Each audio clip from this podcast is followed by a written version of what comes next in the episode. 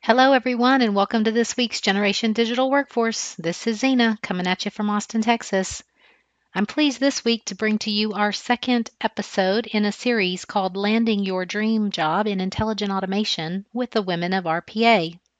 Today we're joined by Carrie Williams, who is our host, Ozma Syed from Talent Tank, Robin Coates from Blue Prism, as well as Matt Juden Bloomfield, also from Blue Prism.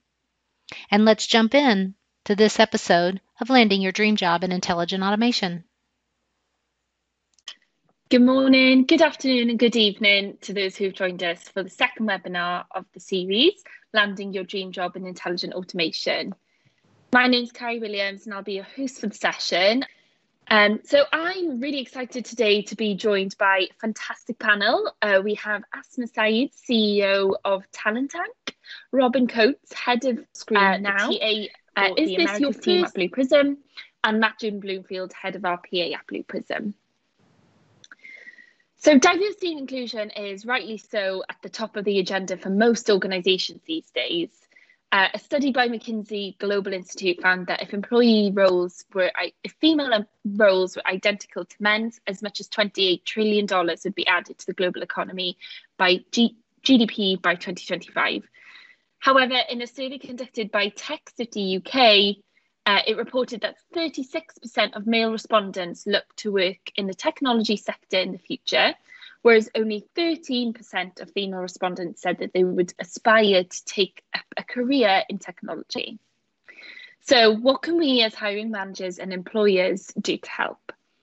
Uh, the recruitment process is where a lot of this can be addressed. Without further delay, I'd like to hand over to our panelists for their introductions. And Asma, over to you. Um, the um, so yes, everyone's. I'm Asma. I'm the founder and CEO of the company called Talent Tank. We're a people-focused business um, with delivering bespoke talent services to specifically the tech industry. And one of our main service arms is tech recruitment. So being part of this chat is is quite appropriate, especially from a South African context. We have our unique challenges. Um, we uh, our sister company Cogent specifically delivers solutions in intelligent automation across Africa. So we work quite closely on the talent front. It's been quite interesting to see some of the unique challenges they experience in the talent pool available to them in South Africa and how diverse that is. So I hope to to be able to cover some of those interesting insights that we've learned through working with uh, with Cogent. So in the South African context, we've been working really hard at corroding, eroding the diversity challenges we have as a country. We've got a history that everyone is quite aware of in terms of diversity, but specifically around gender diversity.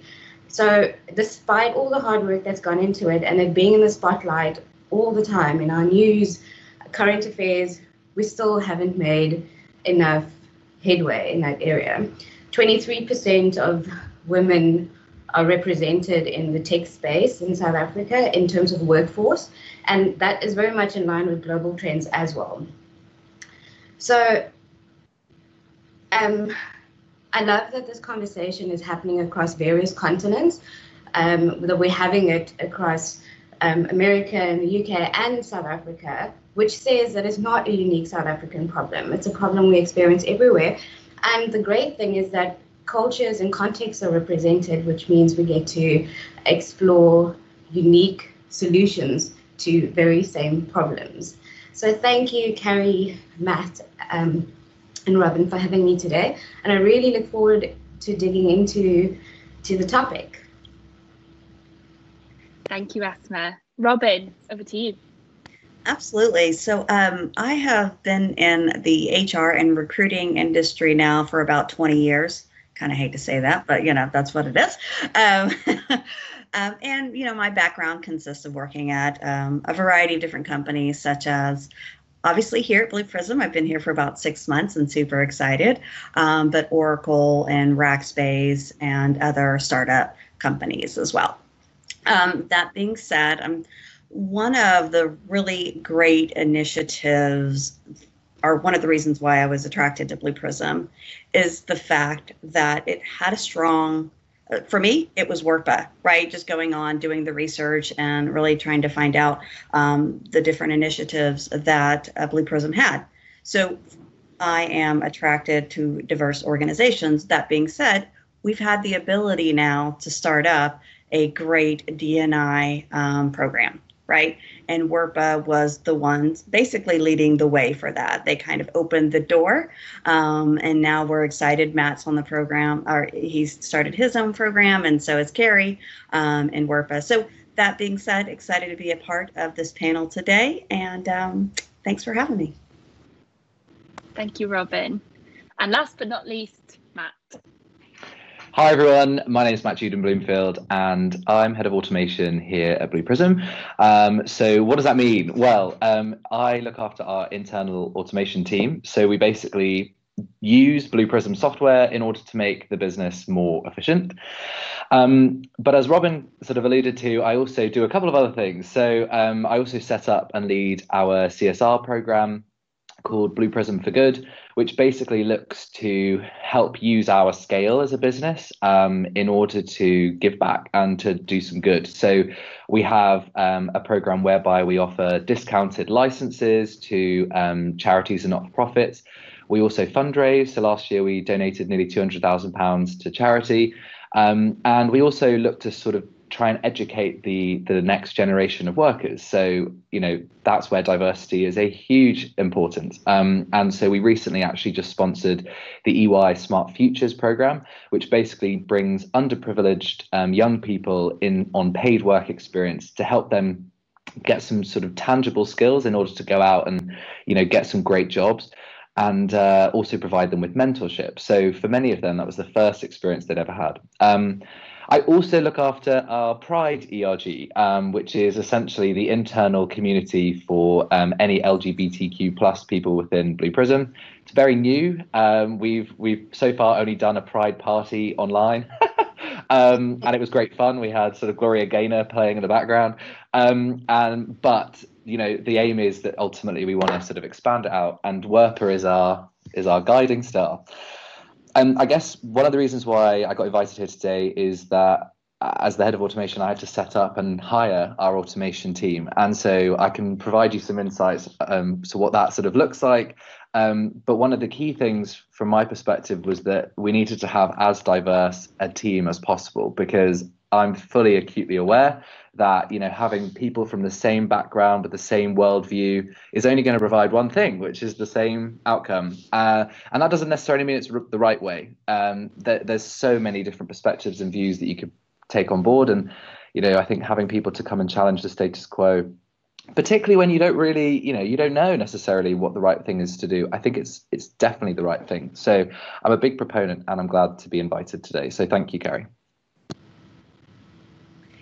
Great, thank you all so much. And now that we've got to know our panelists a little better, um, we would like to start off with the, the Q&A. So uh, a call to action for uh, everybody in the audience. If you would like to start submitting your questions um, on, on Glisser uh, and the way that it works is that it's it's by voting. So um, make sure that you're on the Q&A section and that you upvote the, the questions that you would like answered the most and that's how we will be answering and asking the questions. Um, so I can see that we've had a couple of questions in already and I will just kickstart with the first one, which is um, do gender norms apply to job descriptions? And guys, feel free to jump in and ask this.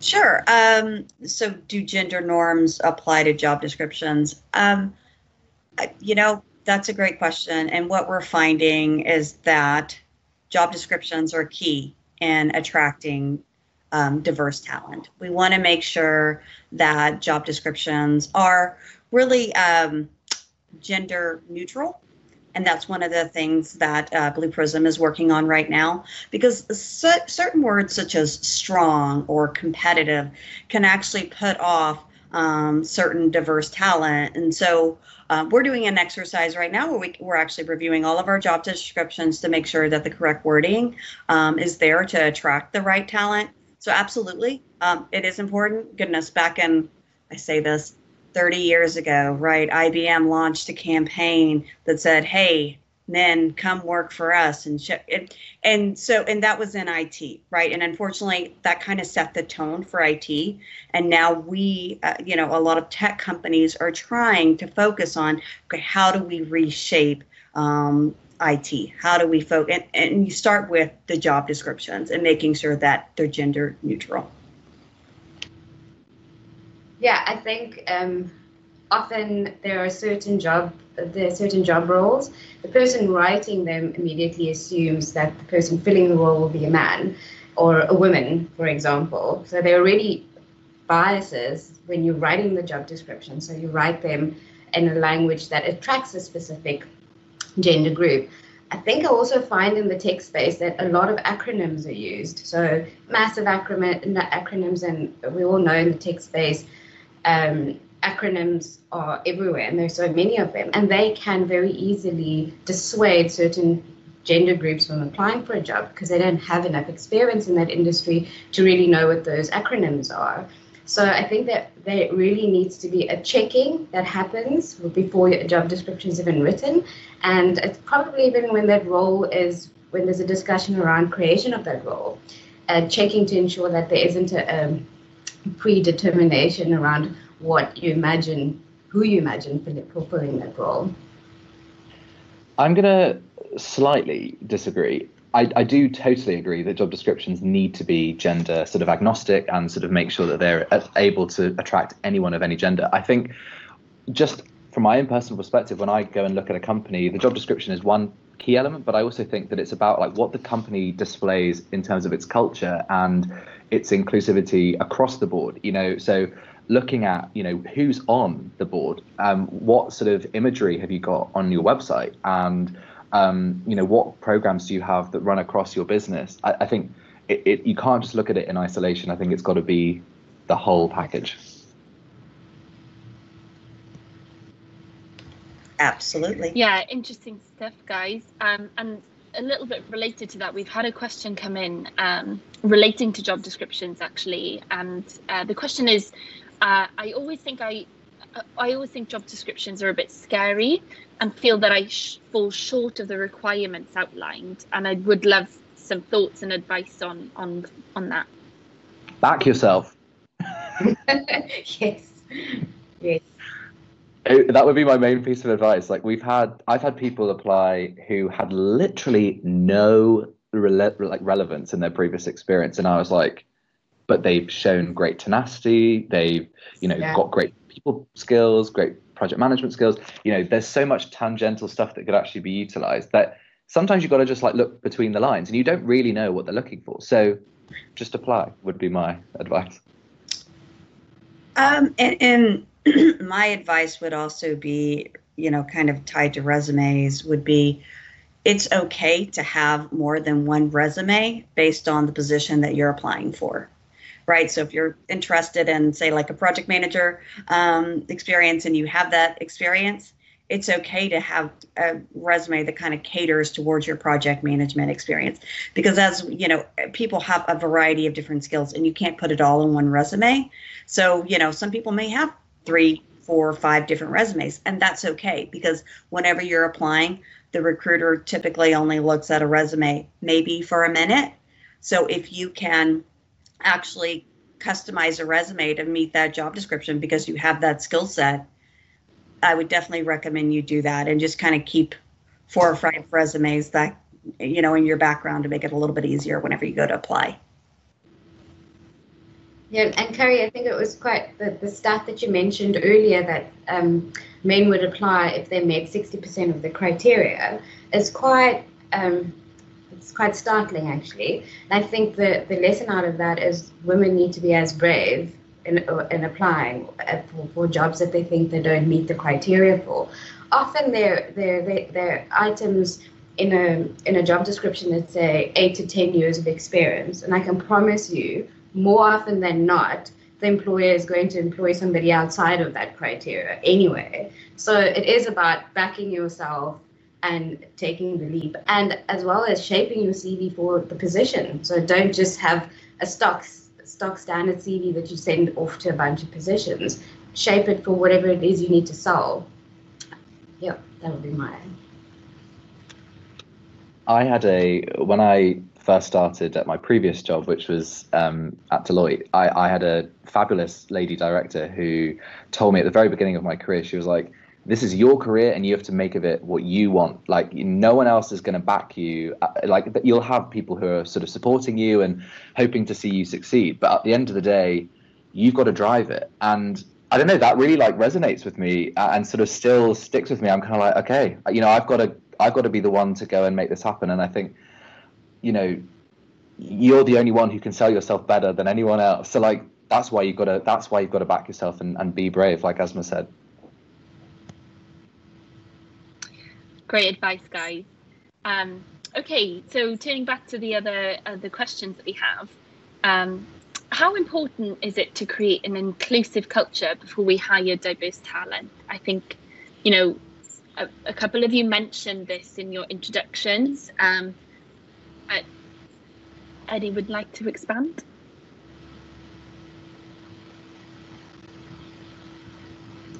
I can expand on sort of my point about the sort of the wider culture. I, I think it's so important because ultimately, if you hire someone on the premise that you are an inclusive business and actually they then join and discover that they're the only woman in, in the team or discover that they're the only minority in the whole wider business, unless you are doing something to proactively sort of and affirmatively change that and sort of help them to feel welcomed and help them to feel a part of the team, then they're just going to leave. And so you've then wasted time, wasted money, wasted energy, you know, and that's both ways, you know, that's a waste of their time as well. And so I fundamentally think that, you know, it's so important to to make sure that you are driving these inclusive cultures, be that in, you know, even having sort of when we were allowed to get together and have drinks and stuff, you know, having events that cater to people who don't want to have an alcoholic beverage or whatever, you know, that it's just something that a nice opportunity for people to get together. Ditto, you've got to make sure that your benefits are relevant to women and to men and um, cultural, you know, if you're giving cultural holidays, then make sure that they're not just Christian holidays, that they're every religion and um, sort of denotion. So yes, I think it's super important. Yeah, I agree. I had a chat. Uh, sorry, Robin. Oh, go ahead. I had a chat to um, one of the um, women senior consult RPA consultants at Cogent just to get a bit of her perspective. She's relatively young and she's already um, made her way up to senior RPA consultant. And I asked her about, she studied um, a degree in mechatronic engineering. So I asked her about her experience in terms of university, then following RPA um, studies, and then her work environment after that, and how many women there were, or how diverse the environments were. And it was quite sad to hear that it was very small. I mean, she was often one of two or three women at university or through her RPA courses, even in a work environment. Um, and we went on to discuss how those working environments were very, even down to how socials were organized, were very um, they were catered towards the majority, which were often the dudes. So they'd often organize things that um, she wasn't interested in joining in, which meant she was automatically almost a little bit excluded. So she had to. She's incredibly um, tenacious, ambitious girl. So I don't think she let that get her down. But I think it definitely um, has a negative impact on whether women want to go into those careers. And I think she agreed, and she says she she realized that's probably why a lot of women don't go into there because they go, it's not the kind of environment where I'd feel comfortable. So, yeah. No, you're absolutely right. Right. And, and t- the technology industry has been known to have on average about 30% females and 70% males. And that can be definitely intimidating. Um, but the reality is, is when com- when companies are more gender diverse, um, they're likely to perform better by 15%, right? Ethnically diverse companies are more likely to perform by 35%. The numbers, you know, they speak the truth, right? Um, and and the reality is is the the tech industry as a whole needs we all need to do better at making sure that we're welcoming more gender uh, diverse talent, ethnic, ethnically diverse talent. Um, and, you know, we do that by mentoring at a younger age, right? Mentoring high school students, participating in Girlstart programs, Women in Tech. It needs to kind of start at a younger age. That way it's less intimidating and that way we can we can recruit more diverse talent because it is it's few and far between right now whenever I'm looking for a, you know, for example, a programmer. There's about goodness, you know, 80%, maybe 90% um, men. And so we need to get those numbers up so we can start attracting that talent. And we do that, you know, in elementary school to make it less intimidating. Yeah, absolutely. I think um, you made a really interesting point there, uh, Robin, around uh, you know women not even applying for those roles, and I think it starts much earlier. Um, and I think you know the hiring managers and employers out there are are serious about recruiting more women into their teams.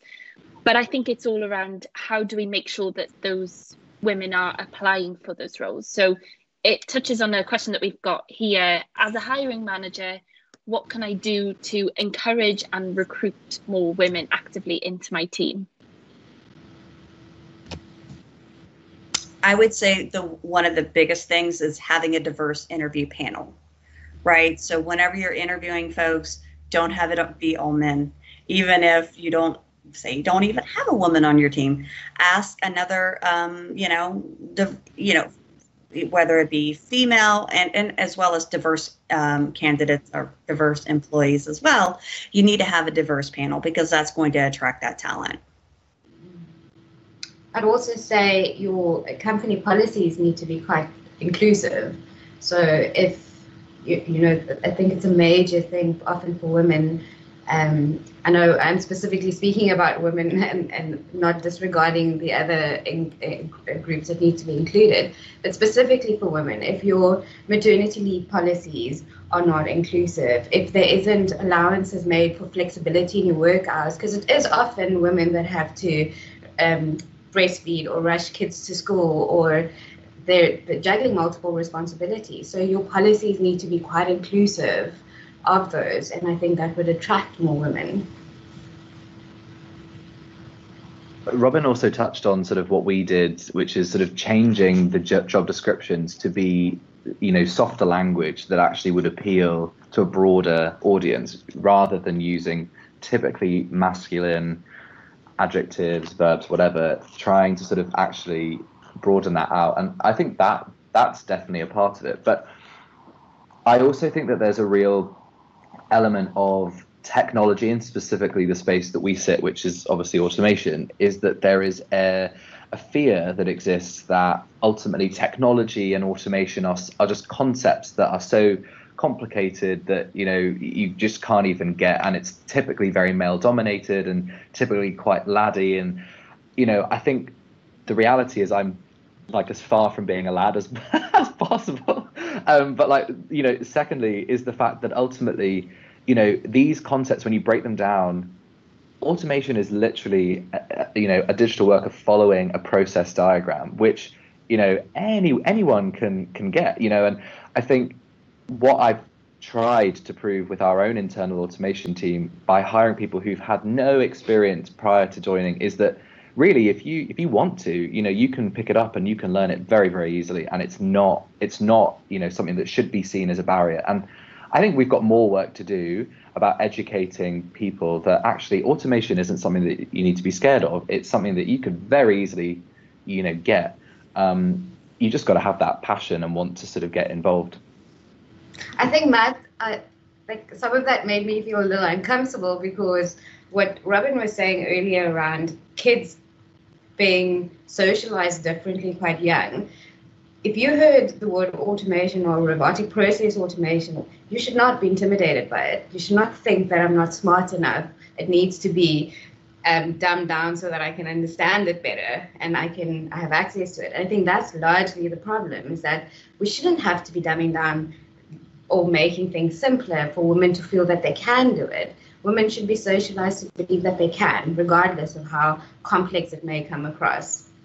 It's Just, uh, I know we're not there, and we, we should, we should be there. You know, you're totally you're totally right. I think the real challenge that we have is that there is an anxiety that exists in society generally, never mind just women or indeed men. Like it's it's a, it's an anxiety that we all harbour because predominantly Hollywood has put out sort of movies where robots take over the world and you know we're all going to die. And I think the reality is that add that on top of sort of the already sort of the complexity and the fear that actually oh this is something that I don't know if I could get and those stats that Carrie said at the beginning that women are typically unlikely to apply for those jobs, you already you've just got like a cataclysm of, of terribleness, which then prevents even more women kind of going for those types of roles. And that's where I think that companies like ours have a, have a have a role to sort of help educate and explain that you know anyone is able to do this, anyone's welcome, and that starts at a young age, which I think is kind of what you were alluding to. Yeah, Good stuff, guys. Um, super interesting question that we have um, as part of, of the Q&A at the moment is how do you stop this just being a tick box exercise and stop managers seeing this as a target exercise? I.e., I need to hire more women so I can achieve my targets.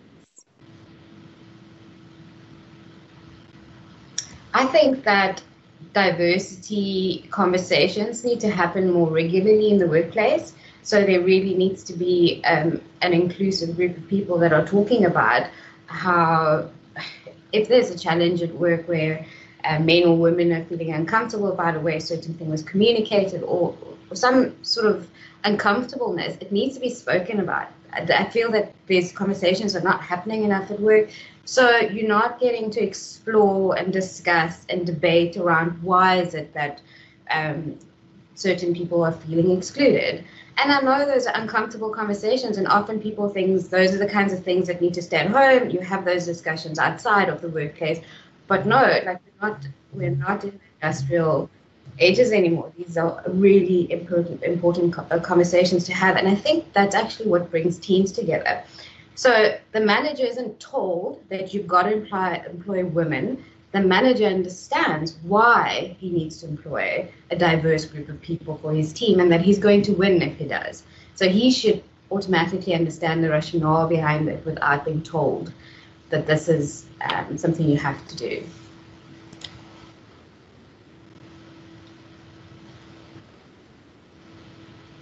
Robin, Matt, any thoughts, or we'll we'll go back to some some other questions. Well, you know, uh, we've got lots Sure. I was just going to add it's it's definitely important um, to talk about diversity. Absolutely.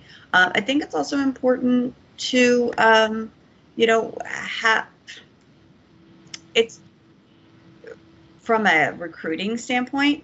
It, it it's also important that recruiters also provide hiring managers with diverse talent too.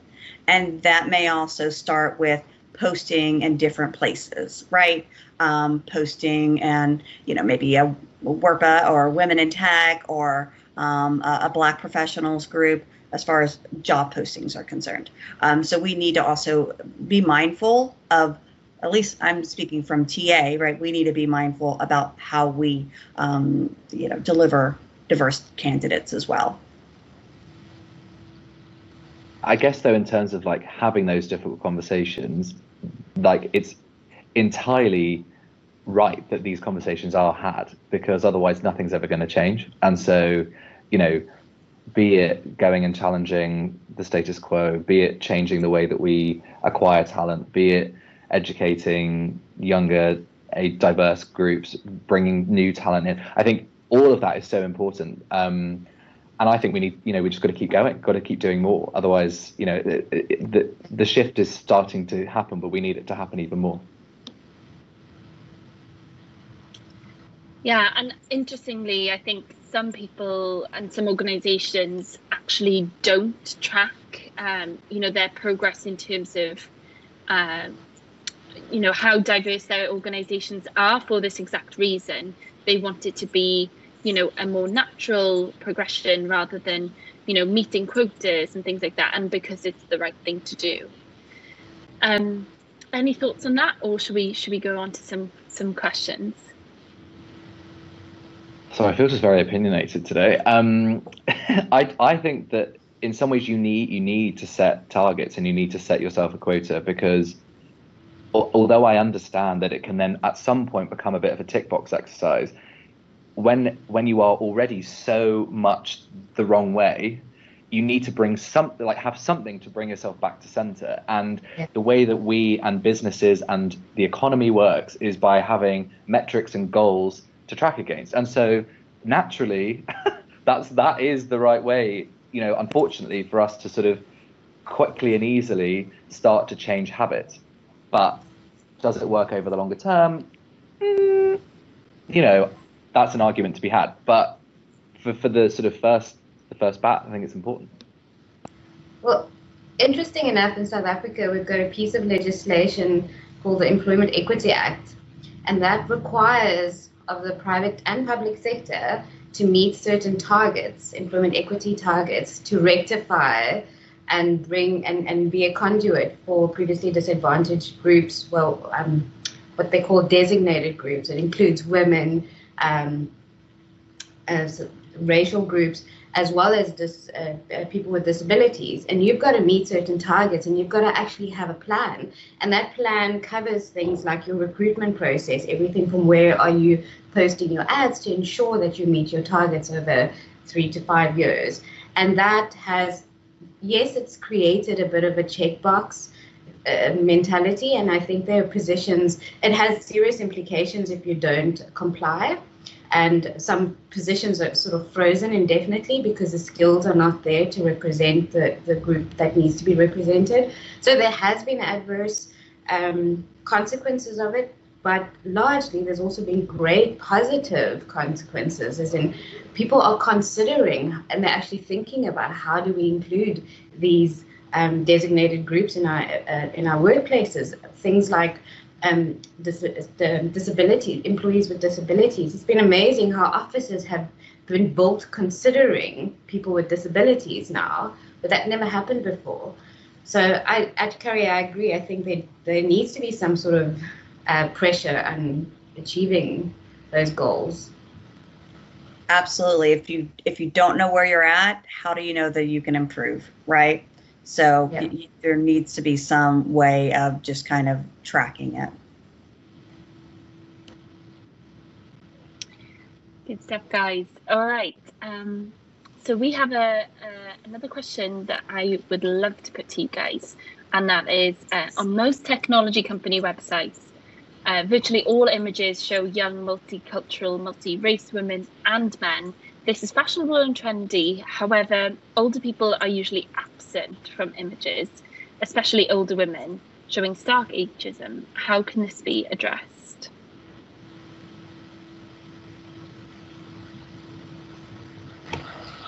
Um, you know, I think it's an interesting question, right? And um, especially for Blue Prism. Um, right now, there's fairly young folks on here from Blue Prism. However, Blue Prism's a little bit of an older company, right? Um, and I think it's, it's it's probably not. It's probably a little bit of marketing. I would get, assume that hey, let's put all the you know young, diverse people in front of um, to make it attractive to millennials and what have you, right? Um, I, I, think that absolutely we need, you know, people need to start adding more diversity, especially whenever it comes to um, older workers. But um, that that's a good, yeah, absolutely, You're right. that's an issue. Yeah, I don't, I don't have a lot to add other than that. I think it's a really great point, um, and one that I guess as a millennial, I hadn't necessarily really even become aware of, and so. Um, yeah, I think I think it's a massive thing that we we also need to address. Uh, the interesting thing is, as Robin alluded to, though, is that the av- I'd say the average age within Blue Prism has got to be like mid 40s. like it's a lot older than many other tech companies uh, ever. Um, so interestingly, although maybe the images that are being presented externally are a lot younger, internally it's not it's not like that really at all. I mean, it, there are obviously younger uh, younger members of team like Carrie and myself, but um, you know, there is a real mix and array of ages. Um, so interesting that that isn't reflected, and whoever called that out, you know, we definitely need to speak to marketing. Um, I think from my perspective, sorry, Robert. Go ahead. Sorry about that. Uh, um, from my perspective, a lot of the challenges that I hear in tech companies, specifically with the younger generation, they're great with the technology, they're really not good with project management, communication, um, a process and, and completing it. There's so there are all sorts of challenges around those areas. I don't want to call them softer skills, but because they they literally the the core that holds together the technology or the service delivery. And I find that if companies pause to think of how important having a diverse age group is, because you then ensure that the older generations who have worked throughout a career have learned the importance of those areas of of work, interpersonal skills and project management and those kinds of things, and those are skills that need to be transferred down over time, you'd realize that, that it's important for you to have a diverse range of, of age groups in your organization. And you would then advertise for it. Exactly. Okay. Um, uh, a slightly different sort of question here now, uh, relating more to intelligent automation as as an industry. But what what do you think the the key skills are uh, needed for a career in IA? I know Matt, you touched upon uh, the fact that none of your team actually had you know experience in tech or experience in RPA and IA before. So you know what are the transferable skills that we um, that we have in our industry? It's a really good question. Um, I guess if you've never worked within an automation team, let me explain to you quite high level how it works. So you have someone who will go out and sort of discover the opportunities for automation within the business. And so that's really quite reliant on consultative skills. Um, so running workshops and analysis, um, managing difficult stakeholders, um, challenging uh, and you know that sort of level of um, skill base. Then you've got someone who will then build that opportunity that's been discovered. And so you're then looking at a kind of more technical focus which is the developer. So we're looking at requirements gathering. You're looking at someone who can literally sort of do the technical coding a testing mindset so we want someone who you know is, is quite logical and able to look at um, the solution and whether it fits the bill and then you've also then got later down the line um, the control which is sort of more of the acute real-time analysis, um, checking, and sort of uh, communication again to flag if there's any issues, which also means sort of incident management, crisis control, the lot. So what you can see is that there's a real breadth of um, skill base that I kind of hire people who have anything along that spectrum and sort of will train them up across the sort of the areas that we have. And so like like I was alluding to at the beginning, a couple of people in my team have engineering backgrounds, so they're quite technically focused. They're able to think very logically, map out processes. But then I've got people from humanitarian degrees, and they're a lot more people focused and kind of, as Asma was saying, more of the softer skills, you know, the people management, the ability to lead a workshop, be engaging. Um, and then you've got some people who did more sort of mathematical degrees um, or, you know, mathematical sort of diplomas, that kind of thing, um, and they would be more focused in our control room. So honestly, the skill base, if you have, I feel like if you have a skill that sort of fits anywhere within project management, development, um, or indeed sort of analysis, th- there's a whole array that you could fit into, and and so I wouldn't say that there is like a prescribed you know perfect fit. Uh, ideally i want someone who has a little bit of everything and then we can kind of hone in. Absolutely. That's and, we have you know several positions right? So it just kind of depends on your skill set. So for example customer success um, if you have a background with you know dealing with customers and what have you um, depending on your background your technical skill set. If you have a background say with azure um, so it, it really kind of depends on what you're looking for as far as a you know a, a position um, but most of the skills can be transferable. It's not necessarily that you have to be in automation to get into automation Okay, great. Um, so I think we've got time for maybe just a couple more questions. Um, and the next one is um, how can we encourage women and men to apply for roles where they might feel excluded from based on their gender, e.g., women in R and D, not HR, and men in marketing and not sales?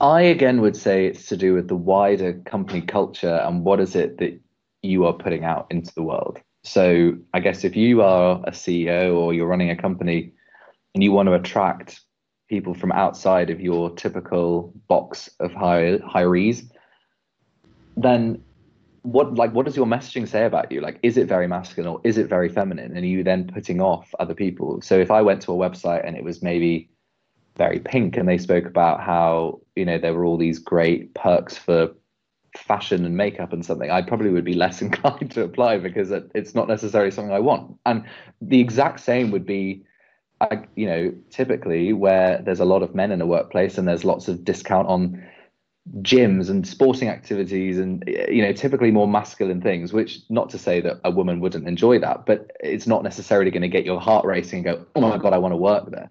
So it's about sort of making sure that you're really ensuring that everything that you're putting out fits this this ideal. And so from an employer perspective i would say that's probably what i would suggest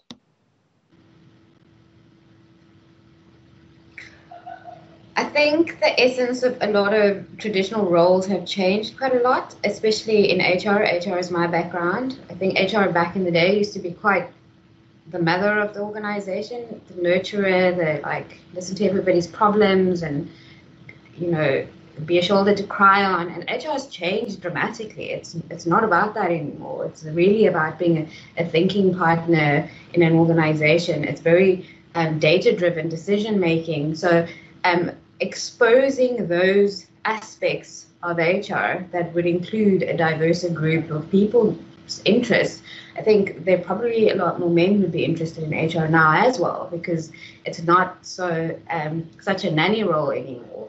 And I think the same with sales. I mean, sales isn't picking up a call, um, the phone and cold calling people or pitching up at their doors. There's uh, there's a lot more to it, and that could include a diverse group. So I really think it is about how you sell the role and how you highlight the the various aspects that can include a, a broader group of people.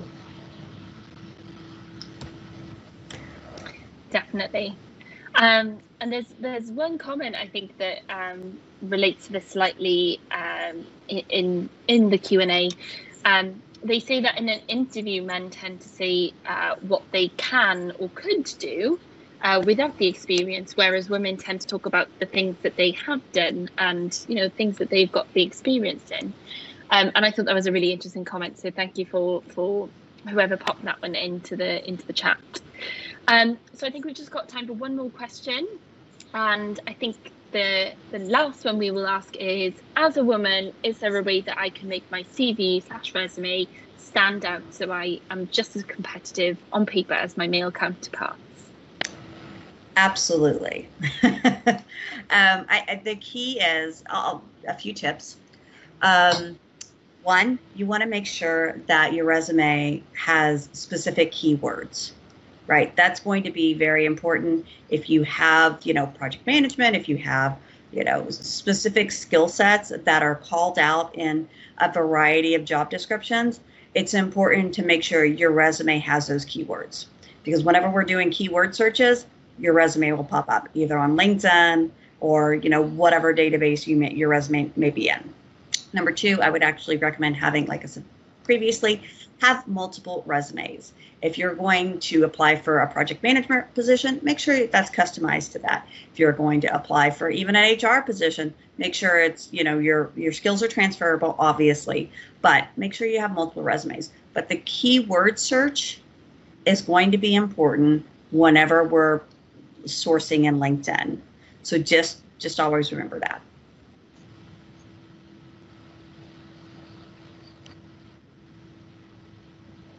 Great, thanks, Robin. Okay, any any final thoughts or comments from the panelists before we wrap up for today?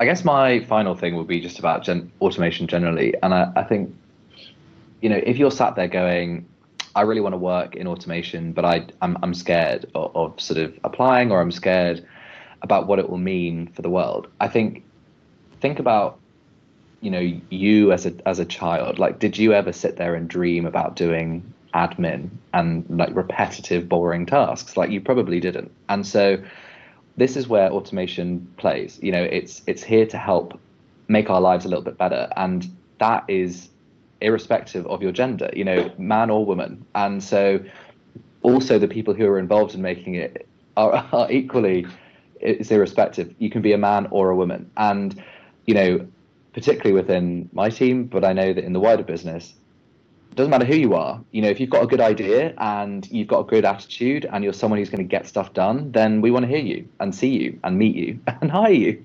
So um, don't, you know, don't be your own worst enemy. Be your own best friend. Back yourself and just go for it. And it's okay to brag about yourself. It's okay and if you've you know if you've been able to reduce you know spending by x amount or save the company x amount put that in your resume and make sure that you know you talk about it whenever you're interviewing. It's okay to brag. This is your time to do so. Yeah i think from my from, from my perspective sorry i light goes off. Um from my perspective we definitely need more role models in the tech space, female role models. In the South African context, they're, they're so few and far between. Um, we have a, a, an, an, absolutely inspiring woman called Aisha Pandor, and she started um, um, a house cleaning application called SweepSouth. And she's the co founder and the CEO of this tech based company that is doing phenomenal in South Africa. And I think she really inspired, and she's everywhere. She's on LinkedIn, she's in webinars, and she's just inspired so many people, so many women to believe that um, I can do that too. And the more of that we see, the more young girls and not even just young girls, anyone believes that they can. So I think these are really important conversations to have, as uncomfortable and tiresome as they can be, because we're always having them. We have to have them. So yeah, so thanks for, for bringing up the topic for us to discuss. Awesome. Well, that brings us to a close of our Q&A today. So apologies if we didn't get around to answer your question, um, but please feel free to reach out to us individually if you would like us to follow up further. Um, so I'd like to thank Asma, Robin, and Matt for joining us today, and thank you to our audience for participating. Um, and thank you for all of your questions. We look forward to um, hosting our next webinar, which is going to be in October, and that's going to be all around getting into the industry and which roles to look out for and the various different roles that we have. Um, so thank you again for everyone for joining. Please follow us on LinkedIn and join us on the community for um, for us all to have a c- continued discussion. And we hope you have a good rest of your day, afternoon, or evening, wherever you are in the world. Thank you very much.